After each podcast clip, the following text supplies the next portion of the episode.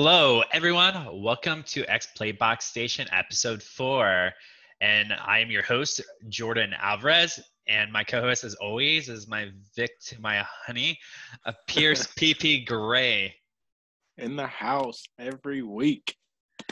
And everyone, this is a video game podcast that we review game industry news and give you our honest takes on subjects in the industry. No, we have no one to ever answer to, so you always get our honest takes. I'm gonna be honest, that's my biggest problem with video game podcasts. I always feel like people have a little bit of agenda and someone that they're trying to please. And I sometimes I just really want to know how people feel about a subject. Instead of like, okay, so we're gonna be super fucking biased about this and super closeted and just very polite. No, fuck that shit. This is wanna- this is this is raw. This is this is the streets of gaming right here. Yeah, I, I don't want to let you know how the butterflies float around in my imagination. I want to let you know how I truly feel about things. And sometimes I'm very passionately love things, and other more so than not, I'm kind of upset about things. That's just Yeah. my that's just my life to me he's never happy. You can't make him happy. It's just I've tried for years now and he's just not happy. so I just want to give everyone a highlight on the subjects we'll be touching base today. We're gonna give you update thoughts on our Last of Us 2. No spoilers. Um, I'm gonna start a new segment this week. You know what pissed me off this week? and and and Pierce does not know what I'm going to talk about, but I think everyone's coming into this um, problem that I really feel like someone needs to address because it's went unmentioned for way too long. We're going to talk a little bit about Series um, X news with Microsoft. We're going to talk about Ghost of Tsushima review embargo, um, Hyperscape from the new Ubisoft game that is been teased, and we're going to talk about Square Enix, and then our topic of the week, Cyberpunk info recap. Sounds like a plan. Okay, so let's get let's get start off. Um, updates, thoughts on the Last of Us. How far are you in the game at this point? You I roll those credits. I have not rolled the credits. I actually haven't touched it since last week. I was planning on playing it a little bit today, but you know, sleep is priority in my life apparently. So, So uh, be, before we started, I kind of I, I I know Pierce is ahead of me in the game, so I kind of mentioned where I'm at. I'm like, oh, I'm like 60, 70 percent of the game. He's like, no, you're way way more than that. And I'm like, if you haven't beat it, how do you know how much of a percentage I have left? no, way less than that, dude. I mean, Oh, oh, you're saying I have less. You say I'm Yeah. further along than I thought. yeah, like Oh, I'm saying, like you're less percentage along than you thought you were. You thought Oh. you're like 75 percent done with the game. I don't think that's like. I think you're like right on the. You're nipping at my heels at this point. So Well, I gotta. I gotta didn't start sleep playing. last night. I didn't sleep Yeah. last night, and I, I I gave up my time playing to play games with you online. So I would have even got further, maybe even caught up to you. But you know, I just like to be a good friend, play online um, games with my friends. So um, Last of Us Two, I will say, I'm just thoroughly impressed right now with the animations, the facial animations when they go like they take you out of the gameplay, but then they go into like in-game Cinematic. like cinematic views, like in game engine, and like the facial expressions that actress did for Ellie are just insane. Like, yeah, they're they're pretty fucking good. Her eyes are constantly watering, and she, I swear to God, she's about to cry in every Oh, dude. talks to anyone. It's this like girl is tears of anger, tears of like rejoice that like she's just checking people off the list. Like, I mean, dude, it's just like uh, she, she's she's an emotional emotional girl and i know at this point i'm at least as far as people were talking about when the review embargoes were and they were releasing their reviews i don't get it i don't get what people were talking about gratuitous like violence and like sh- like things she's doing is out of characters and they make no sense there's plot holes as so far of where i'm at I don't see it. I feel like everything has a really good reason. I understand her passion. I understand her motives. I'm 100% on board so far. Like I'm on this train and I'm like, can we go faster? What else can we hit? What else can we hit? I was like, I have I that mean- cow catcher. Let's just start plowing through a field of cows. Like, let's Yeah. do this. I mean, like from from like her hand shaking to like just what she's been going through for the last, you know, five years leading up to everything. You know, it's just it's all just snowballing into this person and like she's on the brink of breaking, I feel like. And that's the story they're showing is how close and how fast somebody can break. And I, I I'm gonna hand it off to them. I think this is a really a lot more solid game than I was anticipating for it to actually be. I'll love to see if the I'm happier with this ending than I was the first game because the first game I uh, I thought they played it too close of a vest. I I think if they would have put part one on there and said, hey, we're gonna do like a three part series, and to be completely honest, I wish this was like part three and they like filled in that five year gap with a part two. Yeah, I mean- even if even if it was like a Miles Morales type part two where you just pay forty dollars to see five years worth of like gameplay, a nice little twenty five hour, fifteen hour game, I'd have been cool with that. So spoiler alert on this, and I don't think it's a spoiler alert. There's flashbacks throughout the game. Personally, the flashbacks have been my favorite moments of the game. Yeah.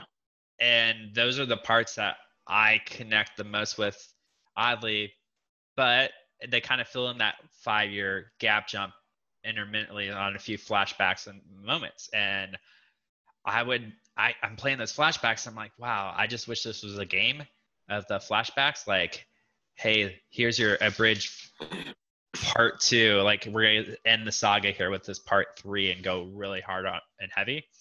Yeah. I think I would have been happy with that. This would have been my Empire Empire Strike Back, but like just I guess maybe Lord of the Ring, like Two Towers is a better thing where like I get all the information I need and then we like have the we have the third act that is part that's proper part three to come to a story conclusion because the way this is going, I don't I haven't beat it, but I don't think to me it makes sense for there to be another part after this. I mean, this world is interesting, can be explored so many different avenues, but I'm just not feeling like the characters. There's much more story to tell after this. But I, Uh, I can be wrong. yeah, I mean, neither of us have beaten it yet, so I'm sort of on the same page as far as, you know, maybe this is it and like the story ends and, you know, it fades to black. That's it. No more I- story. I, I, I have a I have a friend that actually listens to this podcast. Appreciate it, Rob. Um, that he um he's giving me crap because he's like, dude, you haven't beat it yet. What have you been doing with your life? He's he's like, you still have a job, don't you? yeah. Uh, so yeah, I, I still have a job, and like the first weekend it came out, I was traveling. I got back, played enough, so I had some thoughts for last week, and then played a bunch this weekend. And then last night, I was like, oh man, I wonder if I can beat this um before the the show today. And I threw in like a very what what anyone would call working the next morning a very irresponsible amount of hours into this game. and didn't sleep much this morning so it, it's it's a good game. It actually has my its hooks in me. Um, I have in the past have like some kinds of difficulties like staying 100% focused on games, um, just with everything else that's going on. Um, but really enjoying it. One thing though is the accessibility modes on this game. Honestly, placate to something I really really dove into last week and I don't know if you've went into these accessibility modes very much, but there's a mode if you prone that you're invisible to enemies. And I'm going to play this game on the hardest difficulty, completely crawl through the game and be invisible and see how hard it is if I'm prone and I'm invisible to my enemies. How long it takes to beat this game on the hardest difficulty. Fully Oh, yeah. This is this is everything you So- were talking about last so- week. This is what you want. It's The Last of Us Part 2 Crawl Edition, but I'm going to turn the accessibility on that I'm invisible to my enemies when I crawl. So, like, I'm just going to just chugging through there, see if I can get through a little, every piece of everything. oh god. see. Just we'll see how this plays out. Um, so, I think picking up this game and doing long binges is um, it's going to bring me to my next topic. You know what pissed me off this week? Surprisingly. Here we go. it has zero to do with the crawling. You know what pissed me off this week is I can't get through two sessions without my controller for my PlayStation 4 dying. What the fuck? Oh my god, dude. Why are your batteries so bad? And I thought like th- I, this can't just be my controller issue because like I just had opened up PS4 Pro in March. Like my battery and my controller is brand new. It's not like it's halfway through life because I've been playing it for like that controller, playing with that controller for the last five years or whatever, seven years. Right. A brand new controller. And uh, I'm like, I get through like my second play session, it dies at the end of the second play session. I'm like, what the hell? I was like, my Xbox controller, I swear to God, lasts me for weeks and I don't have problems. Oh I, yeah. I did a Google search. I shit you not, Google searching this. PlayStation 4 controllers last eight hours on one charge. Who the hell tested that and thought that was a good idea to put an internal battery in there that only lasts For eight hours. hours? Yeah, and then you gotta plug it in or get a little fucking. No, And, and I, then I, I, I looked at the Xbox One. What, what like just Google like how long does the Xbox One controller last? It says 30 hours. I'm like, so you're telling me I could get two tri- triple um at two double A batteries and last for 30 hours? An can have this entire re- game. or I can have this rechargeable. And like you can buy charge packs that last like 30 hours. And I, I will admit, like I rarely charge my controller for my Xbox because I bought the Elite Series 2 and that that controller lasts like 80 plus hours on one charge. So like I'm super Yeah. spoiled one, but like I never remember my Xbox 360 or Xbox One controller Oh, no. like that. It's No. ridiculous. Even when you swap out like old batteries on your Xbox 360, that motherfucker would last, you know, a solid 15 hours. And like I remember the Wavebird for the GameCube. Like it was the first like true first party wireless controller for a video game console. And that that thing would last me. I remember timing it as a kid. It would last me like 30, 40 hours on two AA batteries. I'm like, Sony, you can't get the technology to get your rechargeable battery to last more than eight hours. Don't put one in there because No. the rechargeable batteries I bought for my Xbox One the day it came out carry me through like 30 hours. To Oh, this yeah. day, they still carry me over 20 hours, and I've been using them for seven years. Yeah, I mean, when I bought my Xbox One X, I had a red controller that I had bought when I got my three my Xbox One from my cousin, and I haven't had to replace the controller or the battery packs that I also bought. So that's been almost four years now. In these internal batteries, like I've heard so many people complain in the past that like your battery dies in there. I think you can ship it in, but like it's almost just easier to buy a new controller because that thing is dead. It's a dead fucking- controller.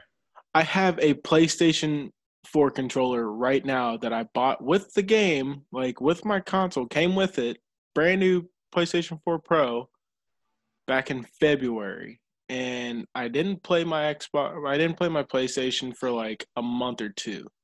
Came back to it, and the controller just doesn't turn on, doesn't charge, doesn't connect to the PlayStation. I had to go fucking, luckily, I got a free one from a buddy, but like, I would have to spend fifty dollars on a fucking new brand new controller when my PlayStation's only fucking, you know, five months old now. Six That- months old. It is insane. Yeah, I bought a Pro for a Cyber Monday deal. I think I bought it for like three hundred dollars with like four games, and I just let it sit in and incubate for like four months before I popped that bitch open. Yeah, dude, like this Ah. shit's fucking ridiculous. But no, like the, the thing that pisses me off is how terrible the battery life lasts on the PlayStation 4. It is criminal that they're selling this still to this day without an improved battery. I'm like, even if the console launched at that point, put a better battery in it at this point. Like, don't dick over people paying sixty dollars for a controller. Yeah. God I mean- damn it.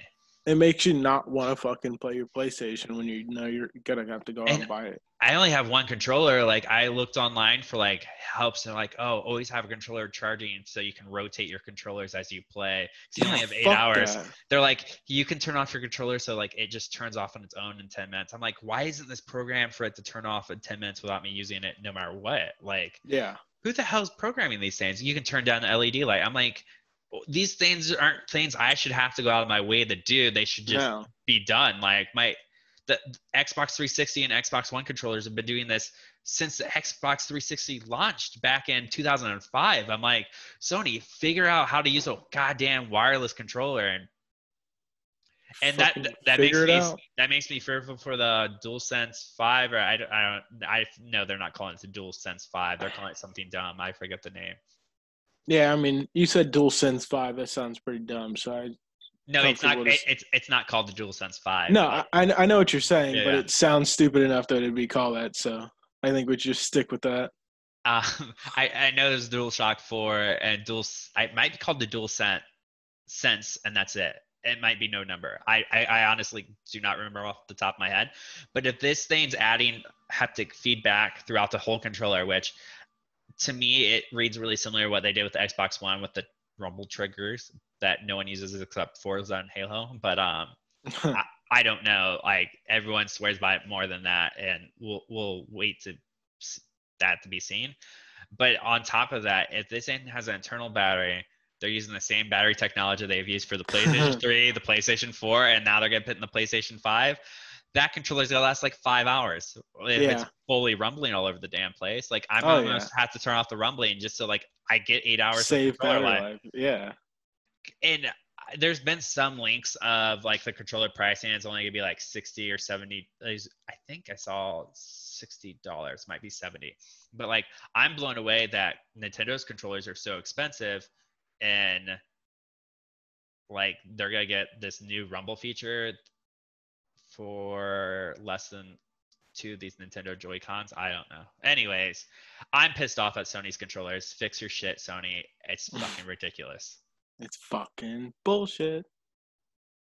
So no one's uh, going to sit here and tell me anything different that like, oh, it's better than that. No, it's not. Yeah, don't fucking lie to me, bro. Don't lie to me because you're brand loyalty. Like, uh, there's there's a good controller and just copy it. It's really easy. Yeah, it's not hard to do. I promise you're not gonna get sued over fucking making a battery life that lasts longer than eight hours. When N- Nintendo has been able to do it, like Microsoft's able to do it. Like, you're the only one who can't get a controller that lasts. Um, because the the Switch Pro controllers last at least 30 hours, if not more. Jesus Christ. Um, so now that I'm done with my, um, you know what pissed me off this week, because I know you didn't see that one coming. You thought I was going to talk about goddamn crawling or something bullshit. Oh God, I was waiting on it. Um, anyways, uh, do those taste good? Yeah, my fingers. Yeah, they taste good. Okay. great. I mean, just cannibalize them. Just gnaw off the whole ends. That's what I've been doing. So um, next I was stress. I was stressing over what pissed you off this week. That's what it was. Yeah. I was just real worried about what pissed you off. Whether it was like you know. Well, I wanted to naturally feed into my hate because I, I'm like a Sith Lord at this point. I'm like, feed me your hate. Yeah. do it. Do it now. Do it now. um, um, this week in review um, sections, our first topic is Microsoft with uh, Series X. Um, I want to say Microsoft coming out on interviews this week and really taking shots and firing um, at Sony's variable um, variable frequencies for their GPU and CPU. Microsoft, and I'm paraphrasing here, I don't have the quotes up on me, but essentially saying like, yeah, we could have done variable um, frequencies for our CPU and GPU too and hit a much higher teraflop number, but that's not what was important to us. What was important to us is getting a locked teraflop, ideally ideal, so that developers had something to target instead of just putting a number out there of our optimal optimal performance. But really, it's going to perform like a teraflop or two lower than what we're saying. So I definitely respect Microsoft for not inflating their numbers. This is our lock numbers for their um, GPU and CPU.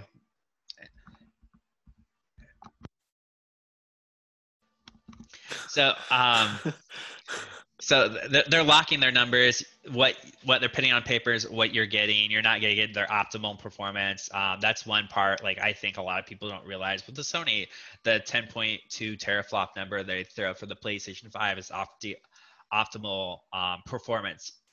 And optimal performance rarely happens when it comes to hardware and software. So, like the leak numbers they provided, I think back in February, that leaked out on some documents of like Sony PlayStation um, 5 really being like a 9 teraflop machine is probably closer to the reality of what it'll perform at most of the time. Yeah. and, and you'll have a lock 12 um, teraflop teraflop teraflop performance for the Xbox Series X. So there is going to be a bit of a performance gap in those um, two consoles, and I don't think people quite realize that. I mean, I think it's gonna be.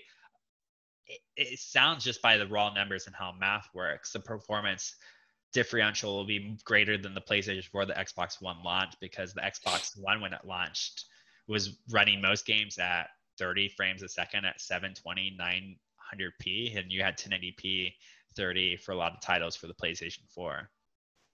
Yeah. So we'll, we'll wait to be seen. Um, SSDs, they both have SSDs. Sony's is faster, but SSDs have been out for ages and it hasn't redefined gaming. So if it does, it's going to be very Minimal. fine. It's going to be very finite examples of that happening. yeah, it's just gonna be super and- minimal. I don't see Sony being able to fully utilize that because they want to have PlayStation now.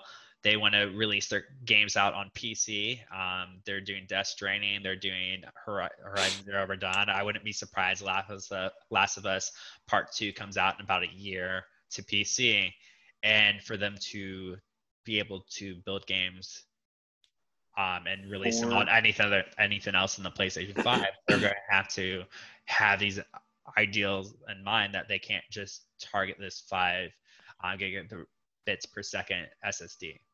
But and then it's going to be fairly noticeable the difference in at least visual fidelity, possibly.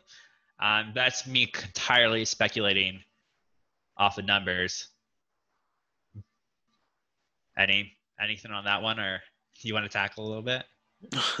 no, I mean, you pretty much, you know, hit it. I, I really don't have much to say about it. I'm not much into the uh, techie side of, you know, games as much as you are, but from what it sounds like, it's definitely just going to be a rat race for good running games. Not even really a rat race. We just we already know now which is going to be better, which is going to be quote unquote better. I, I, I'm just gonna say I'll be surprised if Digital Foundry isn't doing videos of games released on both consoles, and there's not like a visible, noticeable difference, more than just frame rate snag, frame rate snags here and there, um, because the engine they have, I forget like exactly what the engine's called. I I'd have to look at that honestly. The Tempest engine is what it's called, and that's supposed to um, relieve a lot of CPU usage as well.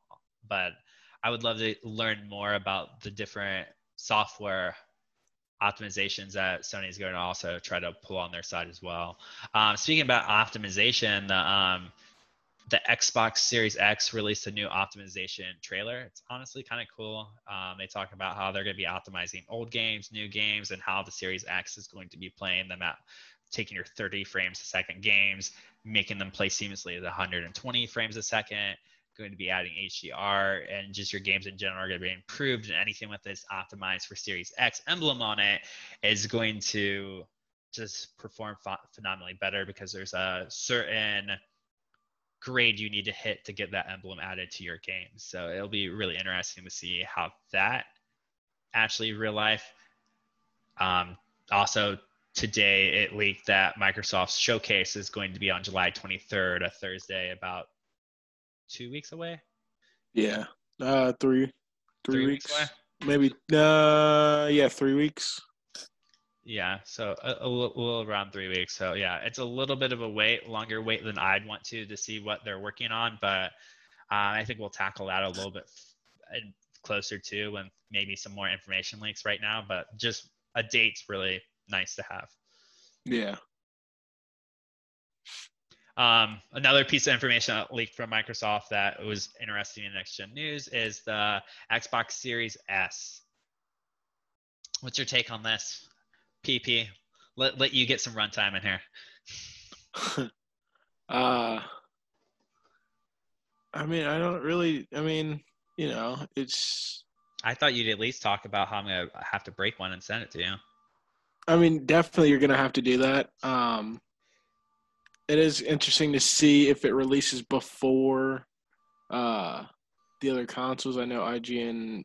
There's rumors that it reportedly is going to be revealed in August. So if we might see it we might see it next month and we might get it sooner if like if that was sort of like their if it's going to be their sort of you know step in front of playstation like we're going to release our smaller edition for the xbox uh that'd be really interesting to see and what the price point I, i'm really interested to see what the price is because the xbox uh s xbox one s is only like what $200 I think I'm trying to remember. I think technically it's priced at 300, but like most of the discounts you get on it, you can usually get it for around 200. Yeah. So I mean, I wouldn't be surprised if it was 300 and uh, you know, Xbox uh the new Xbox would be 400 500 dollars. Like right now, um what is it? The Office episode of when there um there's a murder in Savannah, and they're all sitting at the end of the episode with the guns at each other's heads. Like, yeah, just who's gonna go? who's gonna go? Who's gonna go? just like the guns, like they're playing like. Yeah, it's just a Mexican like a standoff. Triumph, like a Mexican standoff. Like right now with the prices, it's a Mexican standoff between like the Series X, Xbox Series X, and um, PlayStation Fives. And yeah. like whether that Series S even makes sense in the marketplace because you are getting a you are getting a machine that's going to be like I half the size. Well, you're gonna get a uh, machine's half the size, but also like half the power of the Xbox Series X. So like, I mean, that, but and, and, it... and, and that's going to be like in between the PlayStation Five and the Series X, and like if that price differential isn't great enough for the PlayStation 5 all digital edition, which I mean might cost less, does it really have a place in the marketplace? If it sells for 300 and the PlayStation 4 all digital, so they get the Series S, the Xbox Series S for 300, you can get the all digital PlayStation 4 for 400 and like 500 for the one with the disc drive for PlayStation 5 and a Series X for $500. Like, I feel like the one that I would tell everyone to go get. If you can only afford one and you only have so much money, I would tell you that I would I would upgrade to the all digital PlayStation 5 if like money was an issue for me. Yeah. I mean and like I, I like Xbox. Like I, I love the Xbox platform. Like I Series X will be the platform I play majority of my games. Oh on. yeah, it'd be everything. And, but uh, but at the price point's an issue for people. I would point, I wouldn't point them to the Series S. Then that's just me. I'm a techie guy, so like having the best like specs you could possibly get for your money value, I would think the PlayStation 4 money value is a better proposition. Maybe. Um, the price point argument I have seen though is like, hey, if you get a PlayStation 5 and you get one game, you're looking at like on top of sale tax at least a hundred extra bucks. Uh, like so yeah, pay four hundred in a game, you're out the door at the very least. Not getting a second controller or another anything else, you are looking at extra hundred dollars. And if you get like a Series S or X, you can walk out of that console. You can walk out with uh, Xbox games for uh, Game Pass for yeah. 10, 10, bucks a month and if they run a promotional if you buy it with like a series s or x for like $20 or $40 and you It'll get a, be a lot cheap yeah you're getting every first party game plus on top so you're getting like halo infinite you're getting forza you're getting whatever else they come out with that first year for that like extra and you don't have to buy it either because you already have it if so, you got fucking games or Game Pass. So that's so. I mean, that's I definitely that feel can, like that'll they, be that is something be, they can help undercut. Yeah, that'll be a very big deciding factor in their sales. I feel like. So it, it, again, this Mexican standoff of who's going to pull the trigger first is kind of getting old. I just want to hear prices, like, but like technically the Series X S isn't even announced yet, so it's it's a bit annoying. I I honestly hope that if the Series S is a real thing, like they kind of just throw it out there in like a press release, like in a week or two. Yeah, and going back real quick to uh, topic number two, something that really pissed me off this week. Honestly, I've been seeing so many ads on YouTube for the new Xbox One, and like still don't know shit about it. Like, What don't you What don't you know about it that you want to know? I just we haven't seen their conference and shit yet. I mean, like, yeah, we know like you know the mechanical shit with it, but if you're gonna start advertising it, I want to start seeing prices and I want to start seeing pre-order now. Uh, it's just it's make it's like just titillating me with, oh yeah, you know Xbox One X, you know, but you don't know shit about it really. And I was I was watching you I was just watching YouTube videos today and like IGN earlier on my computer and it just like saw ads for it. I'm like, fuck off, dude. I don't want to see shit for this right now. Like can't even like fucking pre-order and I don't know like the numbers, like I don't want to look at it right now. Um, I, I- get what you're saying. It's like you're marketing something without like a bullseye to hit right now. Like we haven't seen gameplay of Halo Infinite. We haven't. We haven't yeah, we, haven't have- seen we haven't anything. seen We know how it- yeah. gameplay trailer. We've seen. we know how it's gonna run, but we haven't seen shit that makes me want to buy it. I mean, when they announced the new um, Samsung Galaxy or the new iPhone, they don't show you what software you're gonna need on that phone. They just like show you like, here's our pretty new phone. Like, buy it. Buy yeah, it. and I mean, I mean, we both bought it. You know, we both we both got the same phone. So, Hold on. Did you did you murder somebody? I, I like to I like to put the dirt back to people's murs. You know, it's just important to me to put things back where they belong. like, you've been gone a while. We were supposed to start this about two hours ago, and I've been busy. Okay. yeah, busy killing, busy murdering. That's why that ambulance, that ambulance, just drove by. Um, so, a- anyways, it, it is weird how aggressive they're marketing and how much they haven't shown. It's a little worries me a little bit. They're waiting till the end of the next month, and we didn't really get much news since the beginning of May. There's Yeah. been a, a few drops here and there, but like they haven't been substantial pieces. Most of them have been leaks. So, I would. And I mean, what they could be doing too is just, you know, again, teasing us with like, oh yeah, we'll show you like, you know, we got a little trailer for you guys, and then for the console, but then we're gonna wait until like fall, like Well, say we'll wait till like August, September to show you everything for it, and then drop everything that you want for it.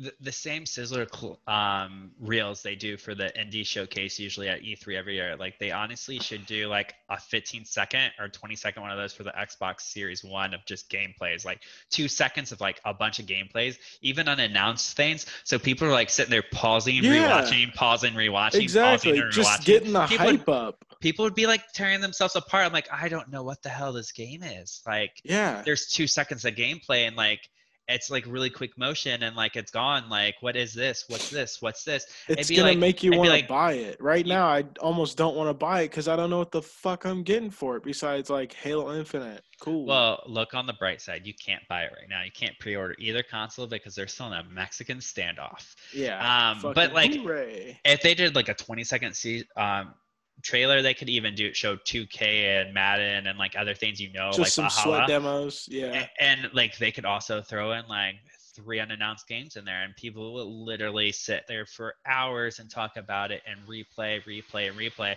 and you can maybe even get one of those youtube records that sony always is really great at capturing of like people replaying your thing so much in 24 hour period for a video game oh yeah. I mean microsoft just hire me for your uh, marketing team i can i i, I would just give me a, a huge Thrive. wallet I would Yeah. drop I would have dropped money on Cyberpunk already. I would have dropped money on this Sizzler trailer and you're like, "Whoa, we want to save like the suspense." I'm like, "No one's going to know what the hell you're showing. Just show something completely out of context that looks really cool." And people will sit there for weeks and just speculate what the hell you just showed them. Yeah. Like You don't have to I tell want. you don't have to tell the people anything. Just No. just give them some something Just give them something to think about. Yeah, to think about. and It's like to- throwing a turkey dinner behind a glass wall of a starving uh, man. Like he's got to sit there and salivate, salivate and like drool on that glass. But you know, he wants that turkey dinner. You just have to like show it to him for two seconds and tear it away from him. Yeah. And he's already having that puddle of water underneath his um, like start the form underneath his chin. So I I don't know. Microsoft, just throw me a bone here. yeah, that's really I- what I'm asking my, for. This is this is my interviewing um videotape. Process. Yeah. I- part I hope- two. I hope you guys take it because I mean, I I personally think like Nintendo could also like destroy things with the um studios they have and the um properties they have, but like I feel like they waste too much time on things that that don't have mass appeal. I mean, Zelda has mass appeal, but like the Yeah, of- if you have a fucking energy- if you have a Nintendo Switch, Zelda has a mass appeal. the I don't have it. I don't have it. my- I don't have a Switch. I don't know anybody with a Switch besides you and Dane, and like I never hear you guys talk about Zelda. So I honestly was playing Zelda on the plane ride um home last week, so I actually only hear you guys talk about Pokemon, whatever that is. That's just more fun to talk about than anything. You would think Zelda would be more fun to talk about if like Dude, that's Zelda, one of their heavy hitters. Zelda Nintendo, came Zelda came out like five years ago. I'm hoping, honestly, I'm really, really hoping, um, which I don't think is gonna happen at this point because they haven't said anything. They have a N- Nintendo Direct and they announced uh, what's happening with Breath of Wild 2, and they fixed Breath of Wild 2 and they actually make it a Zelda game instead of like a Souls game. That's my hope. Eh, well, you know what? You can only hope, but you're just one person, so your opinion doesn't matter. I just want them to stop putting so much resources to Fire Emblem. I understand there's a market for it, but you could make a mass appeal market and like why not hit everyone instead of like a handful of people? I don't know. I I'm just I'm just riffing here. Yeah. Well, you know what? It doesn't matter because you're not going to get what you want. That's how life works. talking about um, Japanese studios, this next one's not from a Japanese studio, but it's a Japanese game. Um, Ghost of Tsushima, uh, uh, Tsushima um, review embargo. Let me look at my calendar. It is set for review embargo on July 14th and releases on the 16th, two days beforehand. Um, it's really interesting because Sony has had such a tight grip on the review embargoes and like what people can and can't talk about and Yeah. their games. I'm honestly slightly worried about only a two day beforehand, but um, just clarify well, it comes out. It comes out the 17th. It comes out Friday, or I guess yeah, Thursday at midnight. Yeah, so maybe yeah, maybe it, it's a three day later, but like I I don't know. I I don't like how much control Sony seemed to have with The Last of Us Part Two of what people could and couldn't talk about. Well, they don't want to spoil it. it that- it's a very highly anticipated game to a very successful first game, so I wouldn't want a lot of people to know shit about it either. I Well, want you to find it out on your own. I I think I think there's a huge difference between don't spoil the ending and don't spoil story beats, but not being able to talk like The Last of Us Part Two. They weren't allowed to talk about anything that anything that happened after 12 hours into the game. Well, So- yeah, because that's fucking like probably you- like turning points for like interesting shit to start happening. But like we just sit here and talked about like things that happened like 20 hours into the game without spoiling anything. Like say, hey, some of the flashbacks were like really like great. They were some of my most enjoyable parts. She's like uh, breaking her character, like her, her as a person's breaking. Like the character isn't breaking. And I feel like it kind of opens up discussions if you have proper nuances. Just give like But- subjects like you can't talk about blah blah blah blah. But And I- remember what we talked about earlier is that the controller sucks and you can crawl in the game. Like we're not held to that same standard, so we can do whatever the fuck we want. No, well, well, we're not held. We're not. We're not. We're not held to the standard that you know IGN's held to, and we don't have to sign embargoes. If we want to, like, if we get Ghost of Tsushima, we could do a fucking any type of review we want. Well, and and the review and like the things I'm like really reading into is like a lot of people are le- leaking a lot of information on how like the system works and how much pressure there is to like pit a certain target or like be kind in certain words to a game for like be kind because of that's what people's expectations are for it. So like not hurt people's expectations because that's when people come with pitchforks and torches to you. Um, so like talking negative about a game could honestly hurt your career tremendously, and it's such a shame that we have people who want to like anyone spe- speaks ill of anything they like, they want to cancel it immediately. Um, and That's the cancel culture, baby. Yeah, I love it. 2020's. Well, review copies got um, were put into reviewers' hands I believe Monday or Sunday. So people have live copies right now. They are actively reviewing it. It's nice that they did get a huge lead on working on those um working on those yeah, reviews. reviews. Gives them a lot of time to it gives them fucking what? 2 weeks to fucking come up with a decent review and actually play through the game in both types hopefully because I think those playthroughs are hopefully the way they show it will be hugely differential. different. Yeah, it'll Um, be it's supposed to be one's supposed to be very honorable and one's supposed to be not but they're all sucker punch another interesting they're doing is not going with the uh morale system they don't have any sort of morale system in it but you have honorable and dishonor. uh, dishonor. but it, it's not like you know your world's gonna change and you're gonna get like fucking blue lightning or red lightning you know it's just you're playing as the titular ghost who's just going around fucking terrorizing people and you're playing as an honorable samurai. Yeah, you do get butterfly or firework. yeah. Yeah. That's it. Those are your two emotes. Well, you you dishonor me on this one. Uh, i dishonor a lot of people okay? That's what i do in life. I'm just here to fucking cause pain and dishonor. you need to learn discipline. no. This isn't diablo. I don't need discipline. Um, but but anyways, I, it, they're doing better um, than like Bethesda. Bethesda has been ridiculously the last few years where they don't give review copies. You get the day, the game day and date the same as anyone else would, and then you're like rushing through to review it in like a few hours to like a week. Sometimes they take because Bethesda hated how much they got hammered on their reviews. So like it's nice that I guess Sony has such a pedigree that they haven't really been worried about getting hammered, but I think it's hard to get an honest opinion on something where people can't tell me vaguely how they feel about a game past the first 12 hours. And I don't feel like that's as it's not conducive to the whole messaging of a review not to be able to at least vaguely say, hey, I like the ending. Oh, the ending I didn't feel like felt well. And people couldn't talk and vaguely about how they felt about the ending yeah. And that's those are things that bother me because it's such a whole story driven game. How you feel about like the middle how you feel about the ending. Especially if you follow a reviewer really well like that can make a huge difference in your opinion whether you pick up that game or not.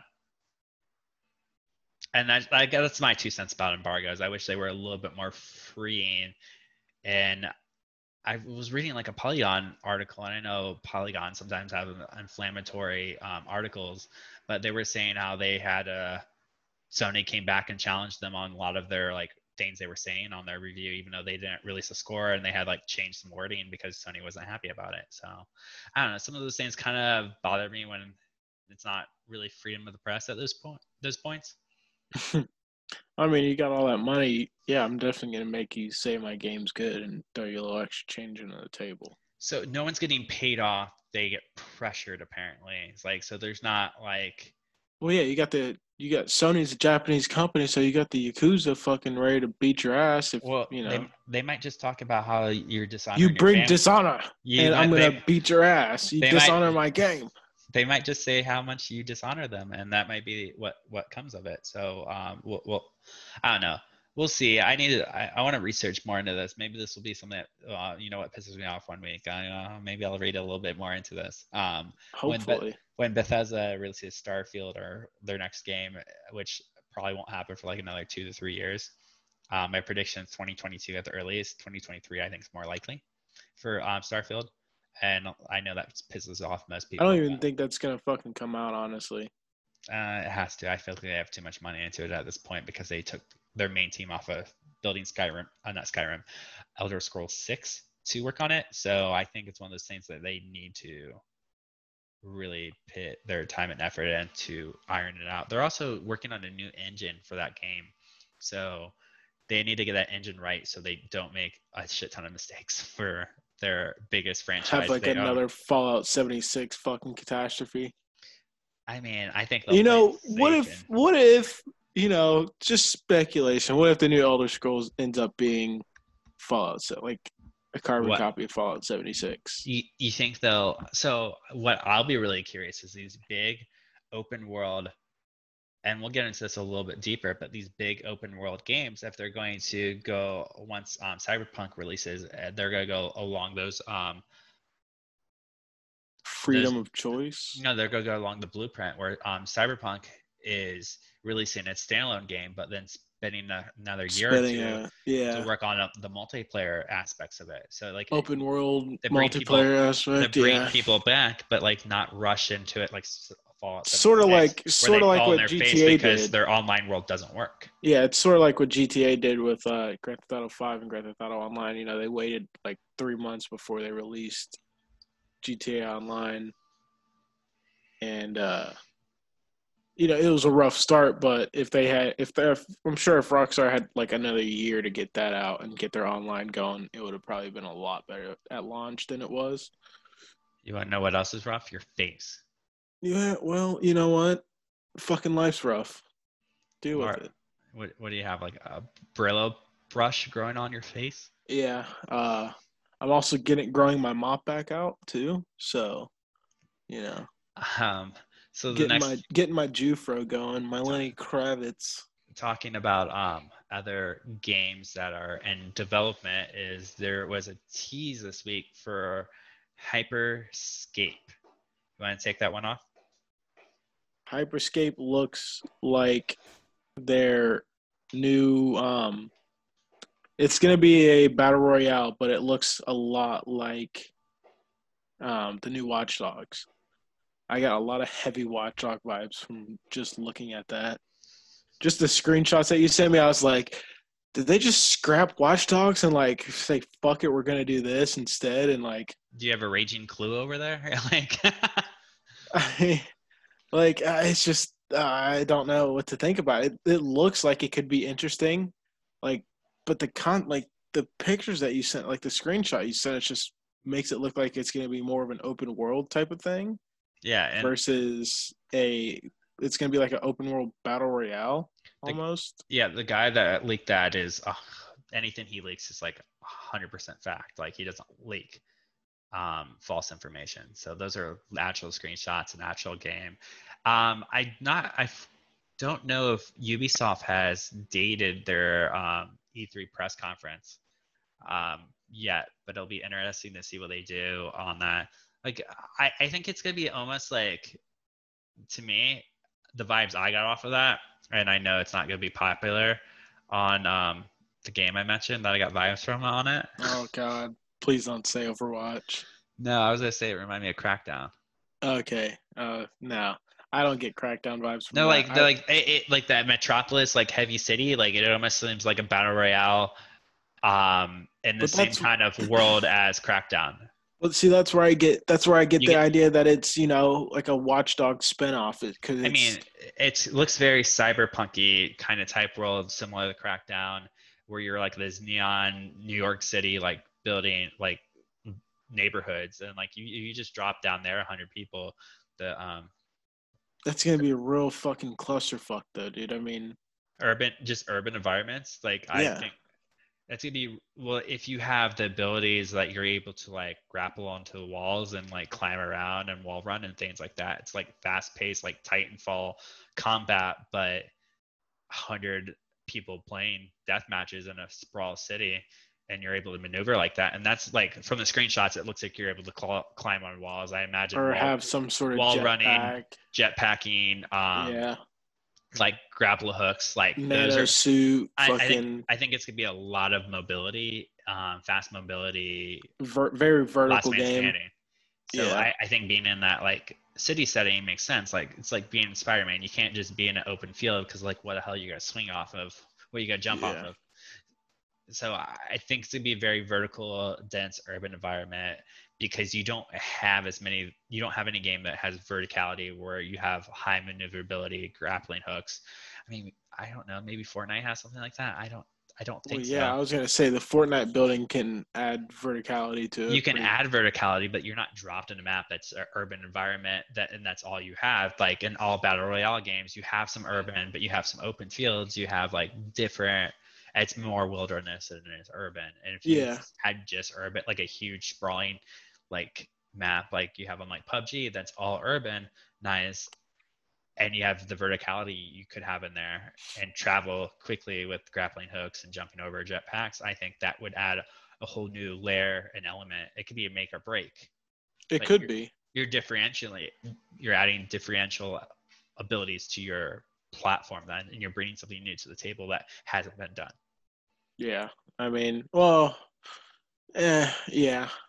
Because you have to do something new at this point. Because like Call of Duty is like struggling to overtake um, Apex and um, I mean they're leading, but like they're struggling against Apex and Fortnite still. And like their new thing that they're releasing this week is 200 man death matches, which we'll see how well that works because I think that's just a crash waiting to happen. Oh God! As soon as you said 200, I was just like, oh, it's not gonna work. It, it's just not gonna work.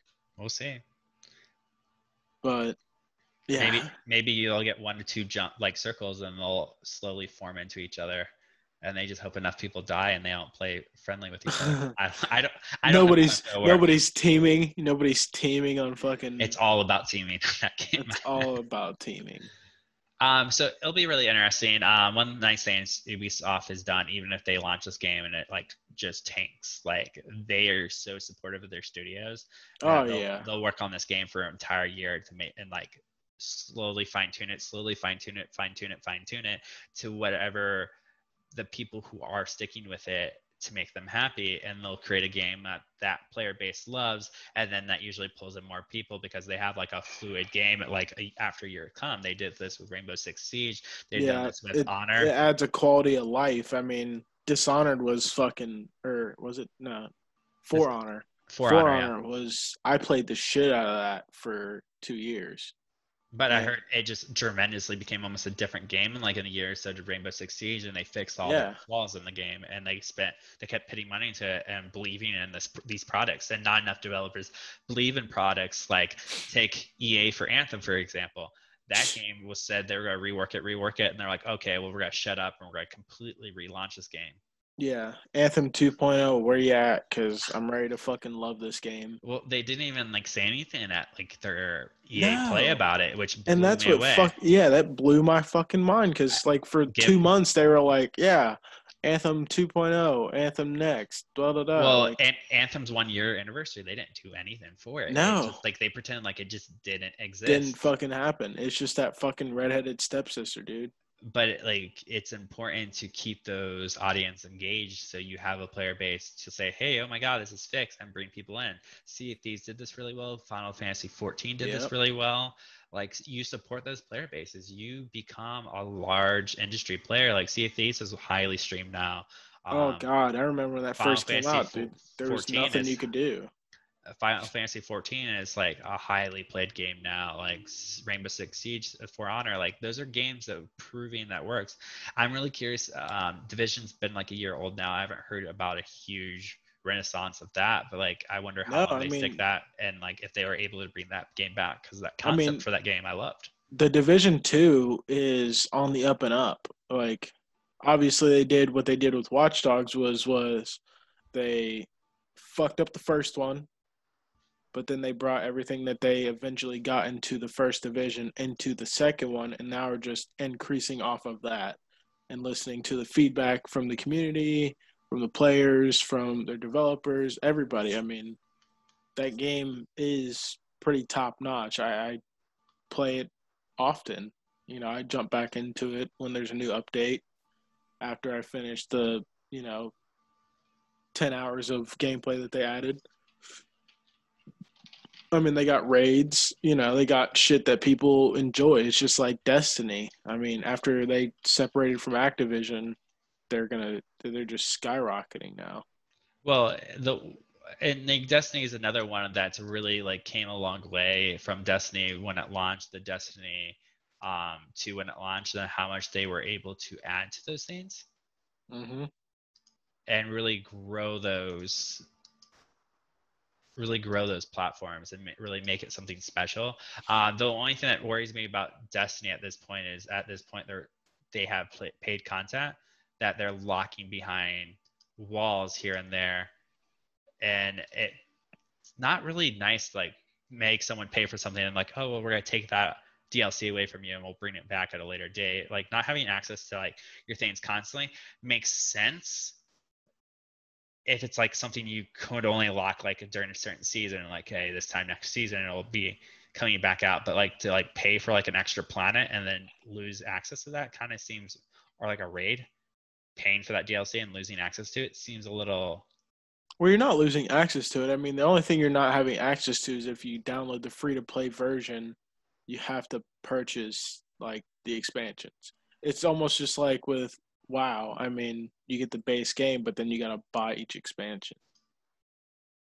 And after yeah. it went after it went free to play, you still got, you know, you still get a lot of the base game and I think they have bundles where, you know, you pay 20 bucks and you get fucking the Forsaken Shore fucking Well, they're whatever. they're bring, they're bringing out parts back and like areas back from um, Destiny One, but they're also like taking away certain planets for time periods that you've gotten DLC of Destiny 2. I'm not huge into Destiny. Like I know I've read on this, I've heard a lot of people talk about it, and that's one of their biggest gripes. And I've seen articles. Their biggest gripe is like, is it right to be able to take away DLC to bring more content, take away something that people paid for for like a limited time, and then bring it back?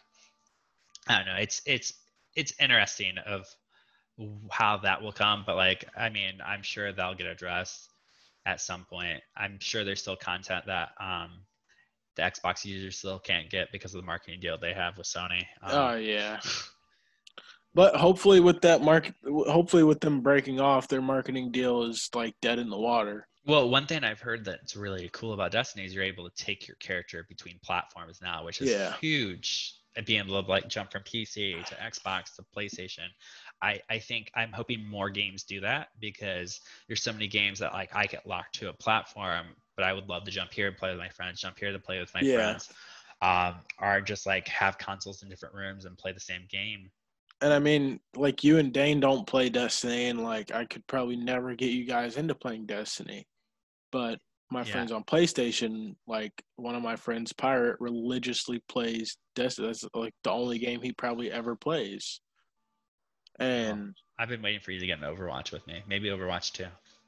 Yeah, maybe Overwatch 2, and maybe I can get you into Destiny 2 if Overwatch 2 is. Uh, well, if they launched Destiny 3, I would have tried it with you.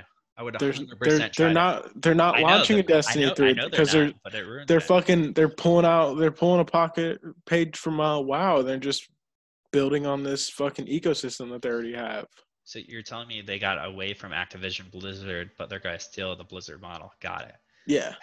Let's. Yeah. So we got a little bit away from Hyperscape there, but I, I thought it like made a really good um, conversational piece. Um, next one is I don't know how well you're versed with this because I know you're not a weeb. Um, I think you're far from a weeb. I think you run away from Asian um, culture a lot of times. Yeah. Um, I like to dip my feet in here and there. Yeah. Um, the, the only Asian culture I like is Tiger Woods. That's the only Asian culture I can get behind. Tiger Woods.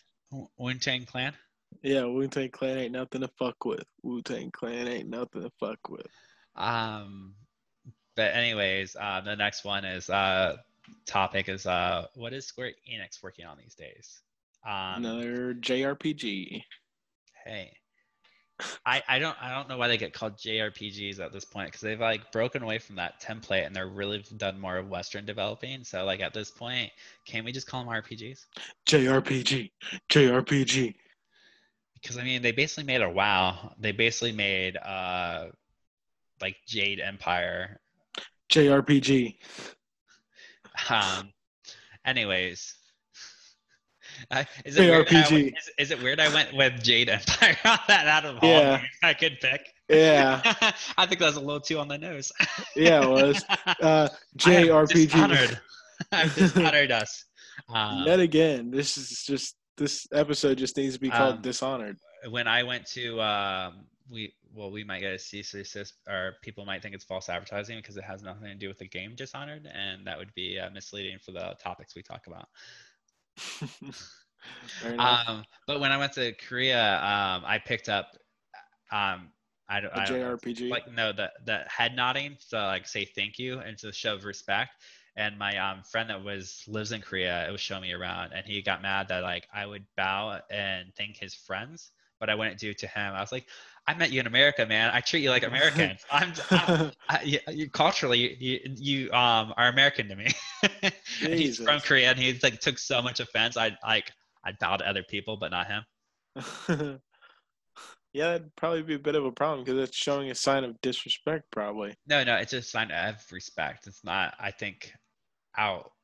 I don't think it's disrespectful not to do it. It's just a sign of respect to do it.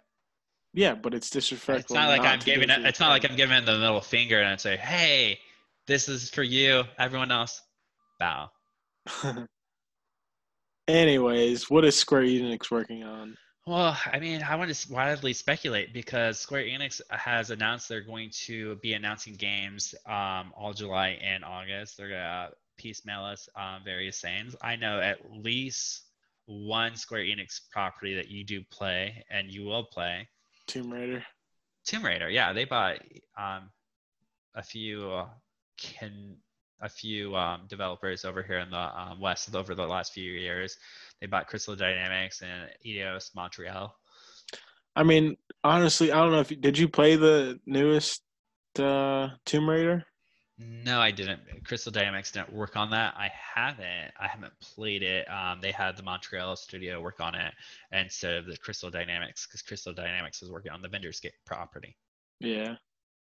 I mean, it was it was all right. Um, It was their first whack at it, so I mean, it was an end of the world crisis game. It was a typical Tomb Raider game, like you know, supernatural forces into So- the world. did the world end? Story over? I wish. alert. I wish. So, I mean, it, it's. I think it became such a popular franchise. One of my friends, um, it's his absolutely favorite franchise. I mean, Um, it's been a popular franchise since like the fucking what nineties, late I- nineties. I don't use that friend's particular name. I just call him "Hey fucker" most of the time. But um, Talking about Dane. no, no.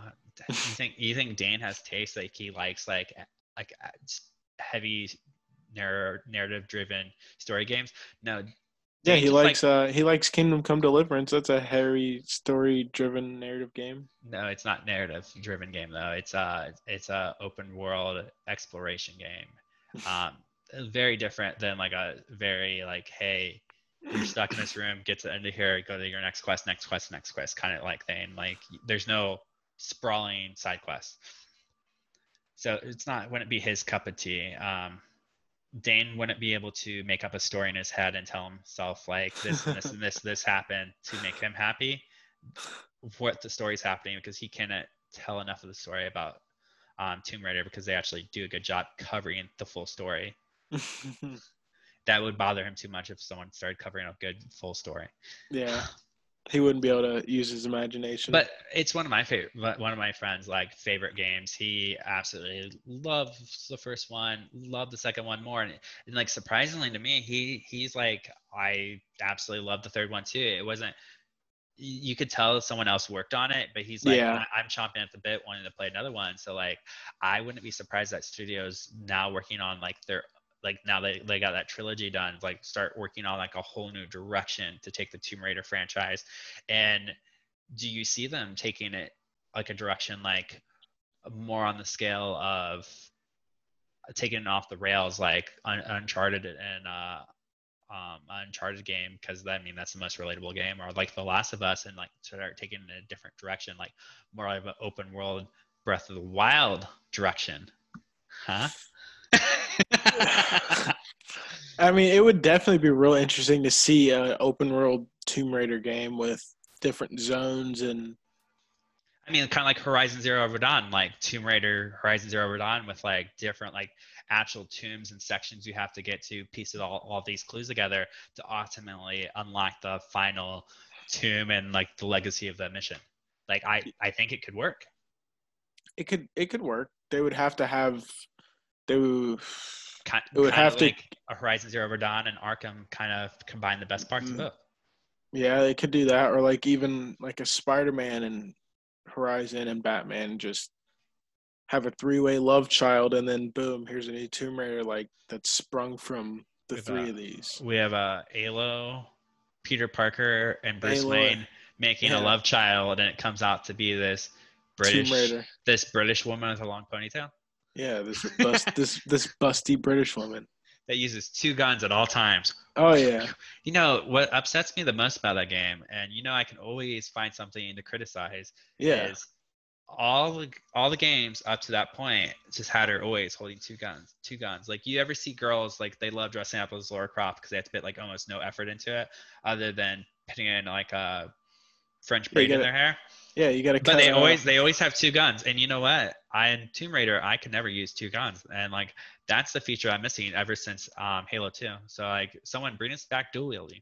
Yeah, dueling needs to be a thing in every video. We say that. I say that about PUBG all the time. I need dual wielding Dual, every dual time. wielding sidearms, like I like come on Yeah. people. If I'm gonna have sidearms, at least make them matter. Like yeah, Last of Us, um, why can't I have my revolver and pistol out at the same time? Because that's not realistic for that game. It's a very realistic. It's a realistic, game that everyone's playing PSPs. Yeah. Like, Yeah. when was the last time you ever saw someone play a PSP? I'll see people on mass transit play Switches because no one owns them, but I'll see them on airplanes and mass transit. But I've not seen a Vita in years.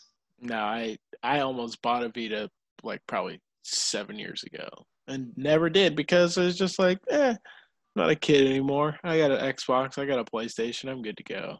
Like, I have a phone and a social life to keep up to, keep busy with while I'm not playing games. Well, that I yeah, ignore enough. That I ignore like for like eight hours at a time, and people are like, yeah. "Hey, um, why don't you pick up my phone or um, text me?" Like, You're like, because I was playing with my friends on Xbox for the last 15 hours. Leave me alone. You're like, you were texting me all day, and then you just disappeared. Are you seeing another girl? And I'm like, Yeah, no, I her name's um, Xbox. Yeah, her name's Xbox. We've been a long-term um, commitment since I was a little boy, and I discovered my bodily my my body had needs to be fulfilled that could only be fulfilled by my Xbox. Yeah. It's just something about that controller and just those rubber joysticks that I just. Ugh. So um, I'm gonna, I'm gonna ask you about a few other properties that Square Enix has the keys to, and let me know if you're interested or not, and tell me at what scale are you interested and not interested, and Do not say Kingdom Hearts. and what could they do to bring you into those fo- that fold. And um, I'm gonna start off with the first one on my list, Kingdom Hearts. I've never once played Kingdom Hearts and I don't ever plan to. There's nothing you can do to get me to play that game. They have Nothing. Goofy, Donald Duck, and Mickey Mouse, and that's not enough to convince you to play Kingdom Hearts. And not only no. that, they brought But you in got all the Disney characters too. No. no, not not just Disney. No, hold on, hold on, hold on, hold on. That's they're unbiased, whatever. Um, what if they brought in Spider-Man? They did a Marvel and a Star Wars Kingdom Hearts. They only covered Lucas Arts films, and they only covered Marvel films with Kingdom Hearts for the next chapter. Would that get you in? No, probably not. Because What do you What do you think about it though? no, because it'd still be a Kingdom Hearts What- game. It'd still be what- a fucking JRPG at the end of the day, and I don't play eh, JRPGs. So that's where you're wrong. Actually, Kingdom Hearts has always been a hack and slash. It's not a JRPG. Looks like a JRPG. They use animated style resembling JRPGs. That is true, but only one, only the um, human characters are JRPGs. The rest are Disney characters. So you're saying if they got ripped off the Disney parts if they ripped they- off they- the anime parts and put like and they stylized it like like Star Wars Clone Wars, the cartoon, no, no, it's going to be animated. Let's be honest. And they bring in Star Wars and they bring in like just a superhero spin to it, where you're like getting becoming a Jedi or using superhero abilities. Wouldn't it get you in? no, because I could just play KOTOR if I want to play hey, as Jedi. Square Enix, I'm gonna convince them to switch. And if Microsoft guys, doesn't pick me up on the, if, if, if Microsoft doesn't pick me up on their marketing team, you know, you can get me because I'm pitching this my ass off on this guy right now about this game he doesn't want it, and I'm gonna shove it down his throat till he wants it. So if I'm- you were like I'm a Jedi superhero, you wouldn't be would be in it. If they change, so if they change the art style, it's already hack and slash. It plays a lot like Bayonetta or like Devil May Cry. I Lower skill level for sure, but yeah, it's Well- at the end of the day, it's about hit combos and power ups. I At the end of the mean, day. If they make it more like a Devil May Cry, I'd probably play it honestly. So if they matured it, made it look more mature, if they matured it, Star Wars and Marvel, and they went into those universes instead of Disney angle, maybe. yeah, maybe. If you gave if you gave me like if you if you definitely matured it and you gave me a Wolverine that like like I need blood and gore in my video games pretty much at the end of the day. I mean, I need to I need to murder puppies and I need to run over whores on the streets and and like you're you're asking me why the ambulance were at my house? you see there's no ambulance in my house. Um the fireworks have actually stopped too. Um, okay. But- so, but what no, I mean- saying is I sold you on a Kingdom Hearts if I was able to mature it and bring in different, different universes that you actually cared about. So if I brought in Fox, Marvel, and um, Lucasfilms, you'd be, you'd be, you'd take a look. I, I don't know how you'd be able to meld superheroes and Jedi's together, but you that seems like it a no-brainer to me. How the fuck are you gonna? How are you gonna be- get people who use fucking space magic and people who have mutant Earth powers? magic? I mean, you Doctor seen? Strange is the only person with Earth magic, and Have fucking seen? Wanda, Have you seen Cyclops or, or Cyc? Who, Cyclops. No, no. Uh, Olivia Munn played her Psylocke. Cy- Psylocke. I something, yeah. Um, I mean, she basically has a lightsaber for a hand and has space magic in her head. So, I mean, Uh, It's still far fetched. I, I mean, I think, I think, I, I don't think it's very far fetched because there are characters that use swords, there are characters that use telekinesis. Like it's, it's, it, they're basically the same thing. That's a It- very valid point. if if Batman can come up with tools and fight people that like Ra's al Ghul, who actually has magic to make himself immortal, and I mean you have Doctor Strange and things like that. I'm like, what's the difference between Earth magic, space magic, and all this? You have Infinity Stones that can turn back time. Like, Magic's magic. Ah. It's all fake. no, have- I mean, you have you have um, Chewie and the Incredible Hulk just beating the shit out of each other. Doesn't no, you the? Incredible Hulk would fucking massacre Chewbacca, dude. What about what about Thor and Chewie? you need like you no, you need like a fucking uh, Spider-Man and Chewie? you need a rank, you need a Rancor to fucking fight the Hulk. You wouldn't pay to see Hulk fight a Rancor? I would pay to see that, but I wouldn't pay sixty dollars to see it.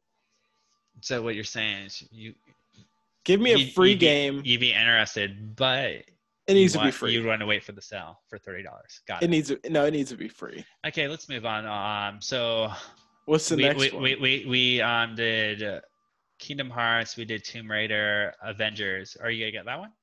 I am gonna get the Avengers. As skeptical as it looks, I might get it. I haven't pre-ordered it yet. I kind of want to play the beta, but I also don't want to spoil anything for myself. So The game. Well, I think your character carries over. Your character, like all your upgrades, similar to the the. I don't know why they call them beta. They should just call them a demo. Just be honest. Just like yeah, play test server demo. Um, I mean, it comes out in fucking what two months? So yeah, it's really just a demo. they're, they're fine tuning the server setup and the multiplayer. But anyways, um, I think your character um, progress carries over, and you're gonna cover Miss Marvel, not Captain Marvel, Miss Marvel. So yeah, that looks interesting. I would love to know more about the story. I want. I- I really want to see what they're doing with the roster. I need to know if I'm gonna be able to play as my favorite Marvel heroes. it and like they're detailing that as like future DLC, but like give me a calendar of what your DLC is going to be. Nothing makes me more mad than like, hey, by this year pass, but Yeah. you know, here's our first DLC. After that, we'll let you know. I'm like, just let me know what I'm paying for.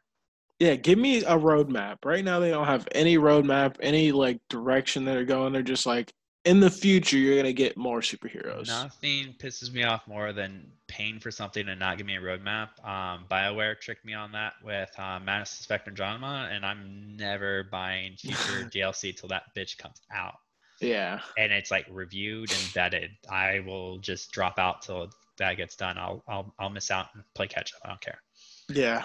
Talk about not having roadmaps. Final Fantasy VII. Did that almost convince you because that plays way more tr- like a traditional Western RPG hack and slash than it does a traditional JRPG. It definitely plays like Final Fantasy 15. Yeah. Um, and you liked Final Fantasy 15.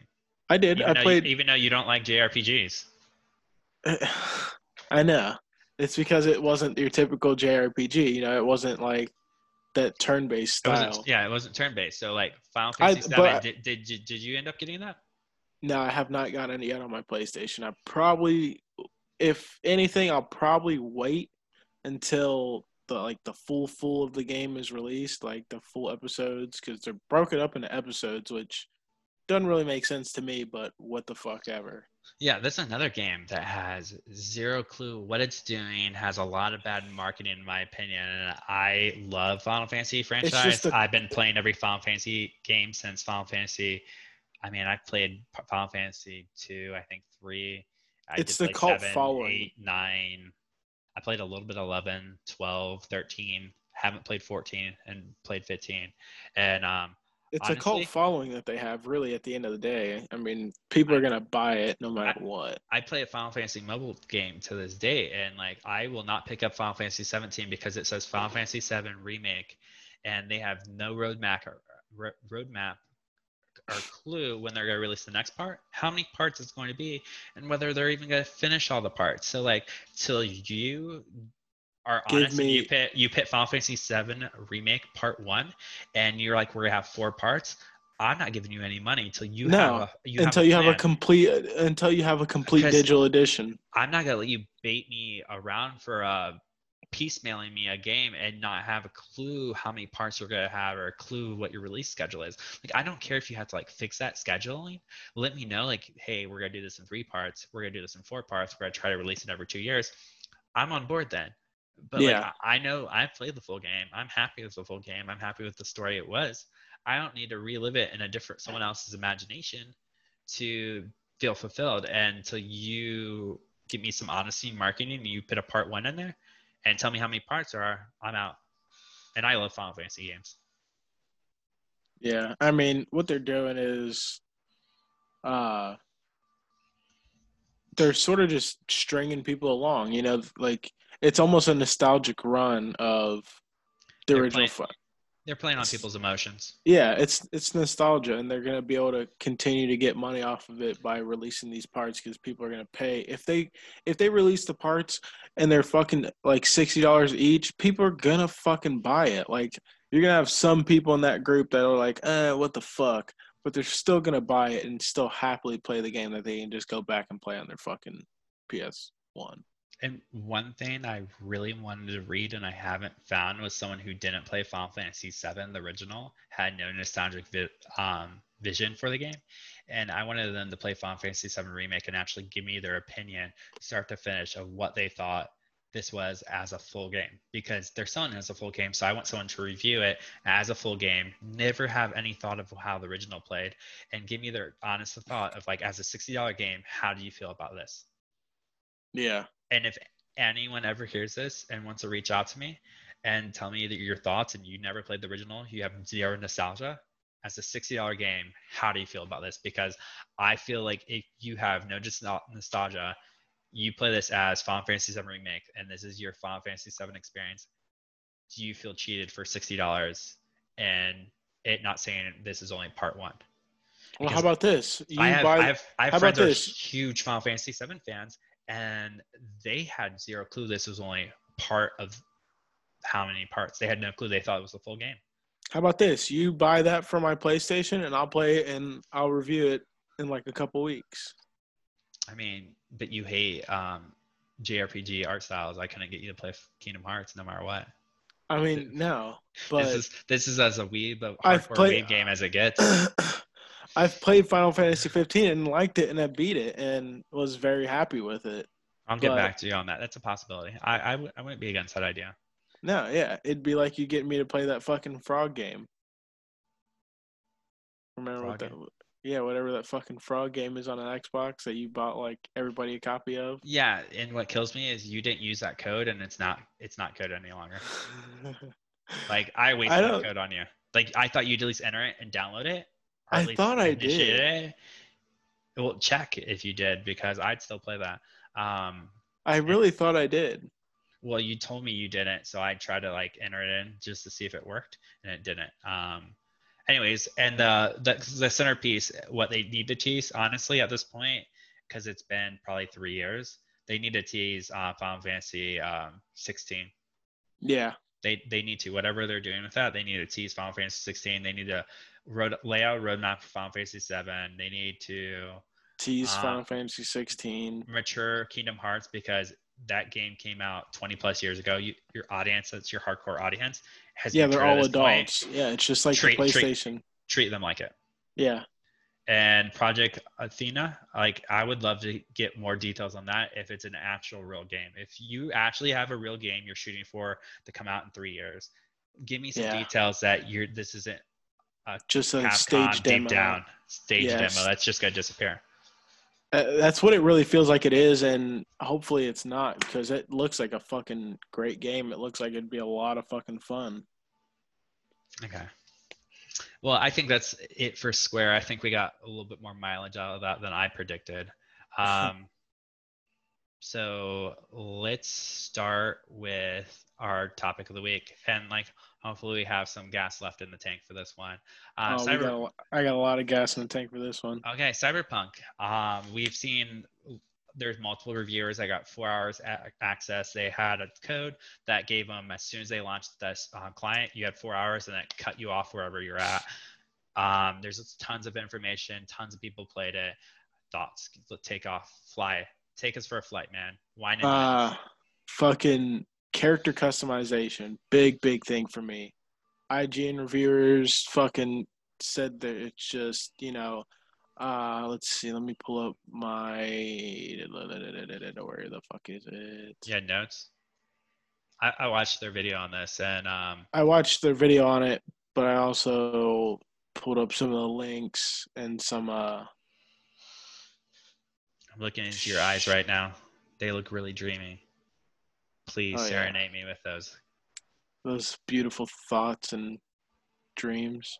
Where Just the ti- Tickle me with your eyes. Harder. harder? I'm blinking as hard as I can, Jordan. Okay, Ah, well, I'll, I'll give you my some thoughts while you wait. Yep. Okay. Are you good, or do you want me to take off? Yeah, I got it. So, character customization, big, big thing, but like for me, for V. Uh, so you have six different skin types. You have 53 different hairstyles, 17 different eyes, eight eyebrows. Again, for some reason, they have 17 different eyes, 17 different mouths, jaws, seven ears. You have piercings, you have cosmetics, you have scars, you have tattoos, you have uh, bits of eye makeup, bits of lip makeup, blemishes. You have three types of nipples. Interesting. So Yeah. pepperoni, h- hard, hard, hard penny, hard penny size, and no nipples. Yeah. No There's- nipples is no nipples an is a thing. Yeah, It it uh, is an option. You have two penis types, one vagina type, which you know, not really sure why there's only one vagina type, but That's that's sexist. I'm a till there's equal representation and genitalia. I will not play this game. two penis size options and five pubic hair options. For So- male and female, right? Yeah, so Cyberpunk is going the absolute all the backlash they've been under for like gender shit in the past couple months. They're trying to fucking hit the head on the nail. I mean, they're just fucking trying to make everybody happy. And I feel like that's one of the ways they're going to do it is, you know, oh, I'm not And- happy. Not enough vagina Well, types. see, there's not, but you could play as a man, but also have these female body parts. So Uh, I didn't pick that up. you could, or you could have. No, I think what it is is your voice can be masculine on a female and your voice can be feminine on a male. So you have there's a lot of options. There there I mean, all the guys on IGN, everything that I've seen, they said they could have gotten lost in it for at least two to four hours, just customizing their perfect character.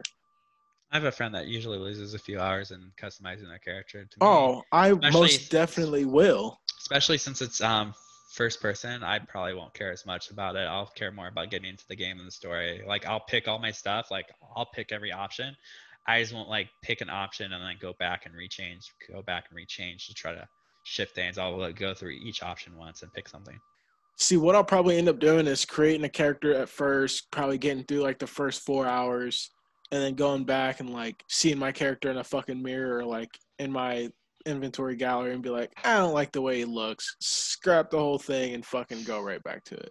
That's what I did with Mass Effect, dude. I always did it with Mass Effect, and like, I would fucking like pick my story background for Commander Shepard and this, that, and the other, and I'd be like looking at it, I'd be like well, I kind of wanted to be like a biotic, but I also wanted to be a part of the Vanguard. Like. Uh, so I'd go back and like try and figure out exactly my comfort zone, and then that's when I would play the full campaign through and like import saves with the same character and shit. But as far as Cyberpunk goes, character creation's a big thing for me. I cannot wait to get fucking absolutely lost in the character creation, and also with the fact that you know you you have a backstory.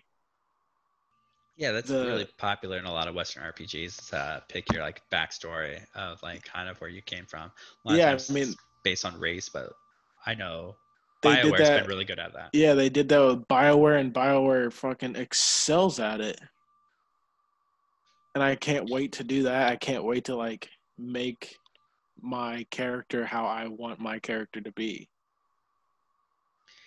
I, I will say one thing I, I enjoy with customization that they did that I know a lot of people don't like is they have preset eyes, preset faces, preset hair, instead of just letting you have this guy like that has like cheekbones pulled out to like 10 feet win, wingspan and like a chin that like jabs into his chest and then like eyes the size of balloons and like they, Yeah. have, they have preset things like your guy looks like he fits in the world and just doesn't look like this god awful creation that just like is terrorizing children at night yeah. Um, another thing with Cyberpunk, uh, Polygon's little review on it. Uh, augment.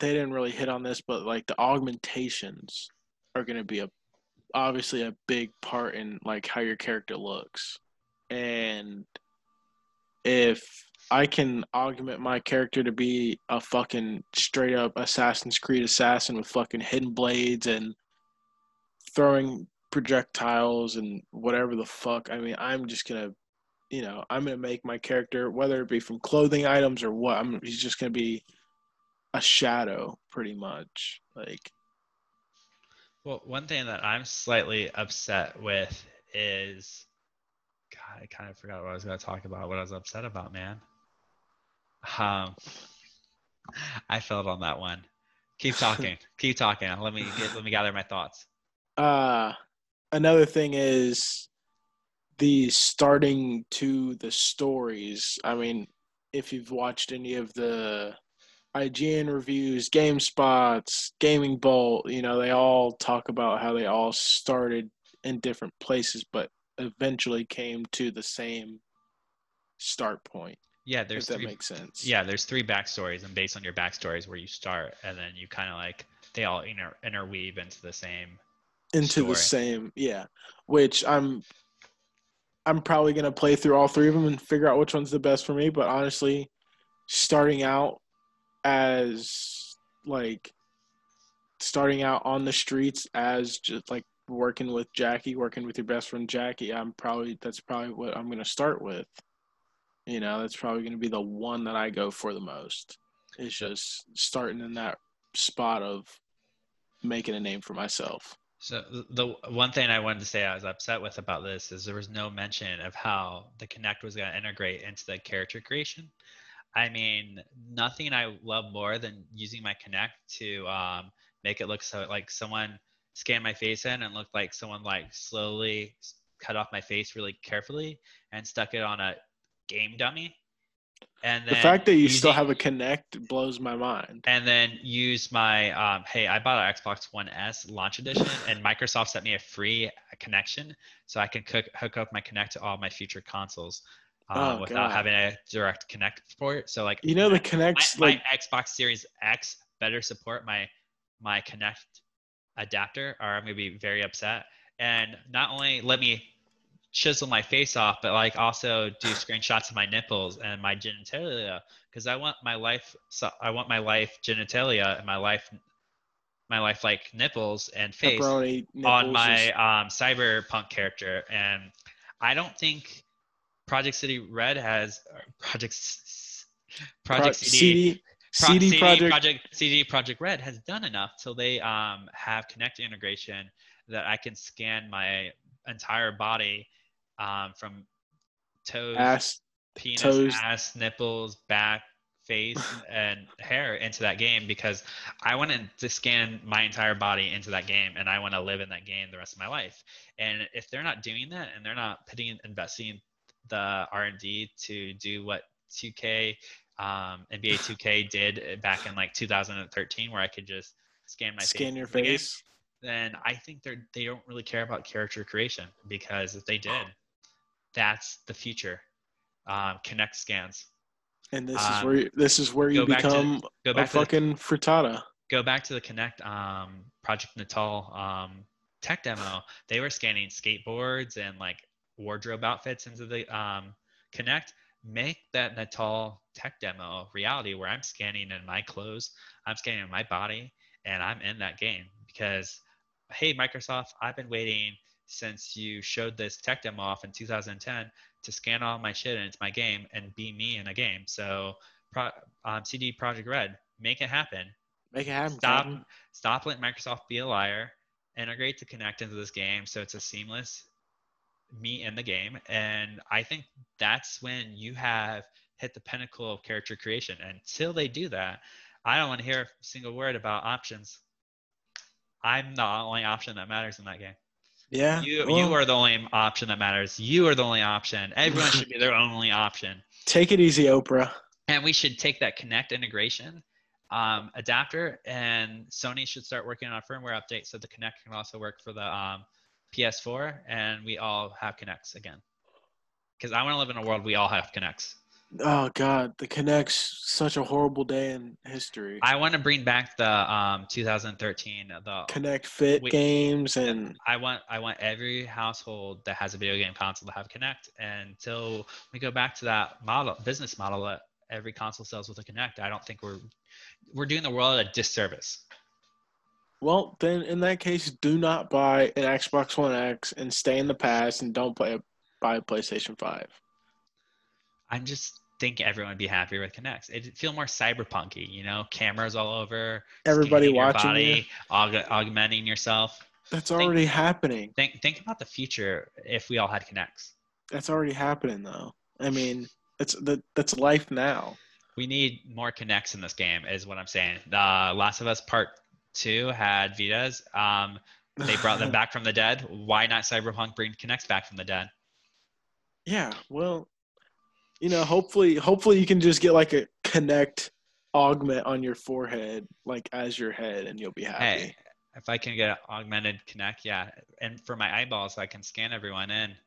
Yeah. In my, in my brain, like that would make me happier. The, I think your car and your augmentations should have Kinect integration. Oh yeah, for sure, for sure, for sure so that's the part I think that was missing about the caricature creation. Other than that, I was fairly impressed. Um, outside of the lack of Kinect integration that I, I didn't see. Um, outside of that, the gameplay and the options, having three different story backgrounds, and like being able to do that. But like my friend, if I'm choosing a friend I grew up in the street, I want to be able to take my Kinect and scan my friend in, so they're part of my story too. So you and Dan can be in each other's fucking game. Man, Dane's from the streets. I want Dane's from the streets of Night City. Woo! I just I just want to um, live a connectless Kinect future that I'm my entire life's connected into my game with my Kinect, and I think that's the only way to uh, the future of gaming. Hey, Microsoft, you want to hire me for marketing? I'm really plugging away that Kinect right now. No, no one, no one's talked really about it. No one's talked about it for years, and I'm gonna bring Since that. I'm gonna bring- 2010, I'm gonna bring that back for you. he's bringing it back for Microsoft. He's doing you guys a fucking service. Yeah, when I said we, um, we um, didn't talk, um, we, we had no one to answer to. I only have my um, marketing ideas to answer to. Yeah. You only got Microsoft to answer to because at the end of the day, they're sending our paychecks now. Um, uh, uh, uh, all crawling Last of Us game. Yeah. Uh, uh, all Kinect Cyberpunk game. Um, Square Square Square uh, mature Marvel and Jedi game. oh, yeah. I mean, I'm just I'm just trying to market to people. These are what it's what the people need and want is they want to their Kinect that have been collecting dust to feel like an integral part of their lives again. I think that's what everyone truly wants and needs. In 2020, they weren't ready for it in 2013, fully Kinect integrated. But 2020, I think we're all ready for a digital future and all Kinect integration. Well, I think on uh, on that on that note, we've covered everything, including the Kinect, to a very obscene amount. Hey, Uh, you just you just wait till they announce uh, games for um, Xbox Series X. You're gonna hear there's special Kinect integration, and then you're gonna be like, man, I should have kept mine Kinect. Dude, I got rid of my Kinect fucking so long ago. I think I got rid of it with my fucking. I honestly think I left it at my parents' house when I moved out. Um, Cyberpunk should be really exciting. Like like most of the gameplay I saw for the first four hours were was very much the same. Um, it wasn't anything earth shattering. It's very much what I kind of expect. It's really it'll be really cool to see how it connects. It sounds like it's very fluid, even more so than The Witcher. That you're walking down an alleyway, someone hits you up and says, "Hey, you want to do this job?"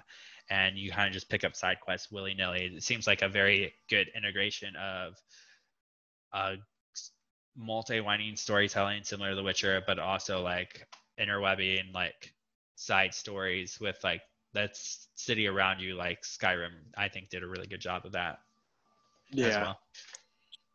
I mean, I really am looking forward to the. It looks like Openness. the Skyrim version of a futuristic city. Honestly, it looks like C- CD Projekt Red's taking an approach in more of a Skyrim vein than Witcher 3. Eh, like my, my personal vin- opinion, because you are starting your journey, you're introducing, you're interacting with this world, and that's the only game that I've seen do that that reminds Well- that this game reminds me of is very much um, what Skyrim did. All right. I think this will be the 2020 Skyrim of 2011. Skyrim came out 11 11 2011 and this game should come out 2020 2020. We need, to add, we need to add a few more months to the year. Um, I don't think anyone's gonna have a problem with this because they don't want how shitty this year is to pour into next year. So we'll just give it eight years for next year. Yeah. Um, and I think we can do a 2020 22 2020 2020 um, launch. Well, there you go. Fucking marketing for CD Projekt Red. just ask for eight more years so 2001 it doesn't have to ha- clean up the 2020s um, mess it's been this year but like all, all, all seriousness i think this is going to be the same generational leap that skyrim was for video games in 2011 and i think we'll all be playing cg CD Projekt Red's game in 2029 just because it'll be re-released for like every single platform in nine years. It'll And be we'll out probably on get- any we'll handheld. get- It'll be a Yeah. Alexis talk talk through game. I think it will transcend the video game industry and cult, pop culture as much as Skyrim did. I think this is very much the same cultural phenomenon that game was because you still see today those teaser like of like something happening, something happening, and all of a sudden screen goes black and then you're starting Skyrim. you see those videos all the time still. yeah. I don't And know. You have Keanu Reeves. He's basically a timeless vampire. So like he's He's in the really Matrix. well. He's in He's the Matrix. He's gonna age really well in nine years. And um, I forget his name. Johnny something. Johnny Johnny Silver. Silverhand. I think Johnny think- Silverhand. I think you'll see Johnny Silverhand apparel, and I think you will see this game really carry on really, really well the next 10 years, the same as people are still plugging away on Skyrim. And, One can only hope, honestly. I, I, I, mean, I think if they're on, if they're online, if they're online does really good, I definitely see this game lasting a fucking long time. and I, I think Witcher 3 was a phenomenal game, but I don't think it transcended the industry. I don't think it really, I think it brought it to a, a different scale for fantasy games. I think it was like basically It brought it to a new scale for open world games. I feel like. I mean, I think it's it was very much like Dragon Age um, Inquisition, but like more open than Inquisition was. So it was a little bit more fully realized for this current generation. But I don't think it like revolutionized the industry in any w- meaningful way. Um, I think this is gonna revolutionize the industry as much as because like Skyrim and Morrowind made that itch, but it didn't transcend culture like Skyrim did. yeah, And was it a hugely different gameplay wise? No, but there was just something about that world and how it connected with everyone and how you're able to everyone felt that it was realistic and fully realized to a point that it it just made that extra leap. It's like Grand Theft Auto 5. Did it really it was very much like Grand Theft Auto 3 and Vice City and San Andreas, but like it transcended culture because it just was at a certain point and hit a certain point of time.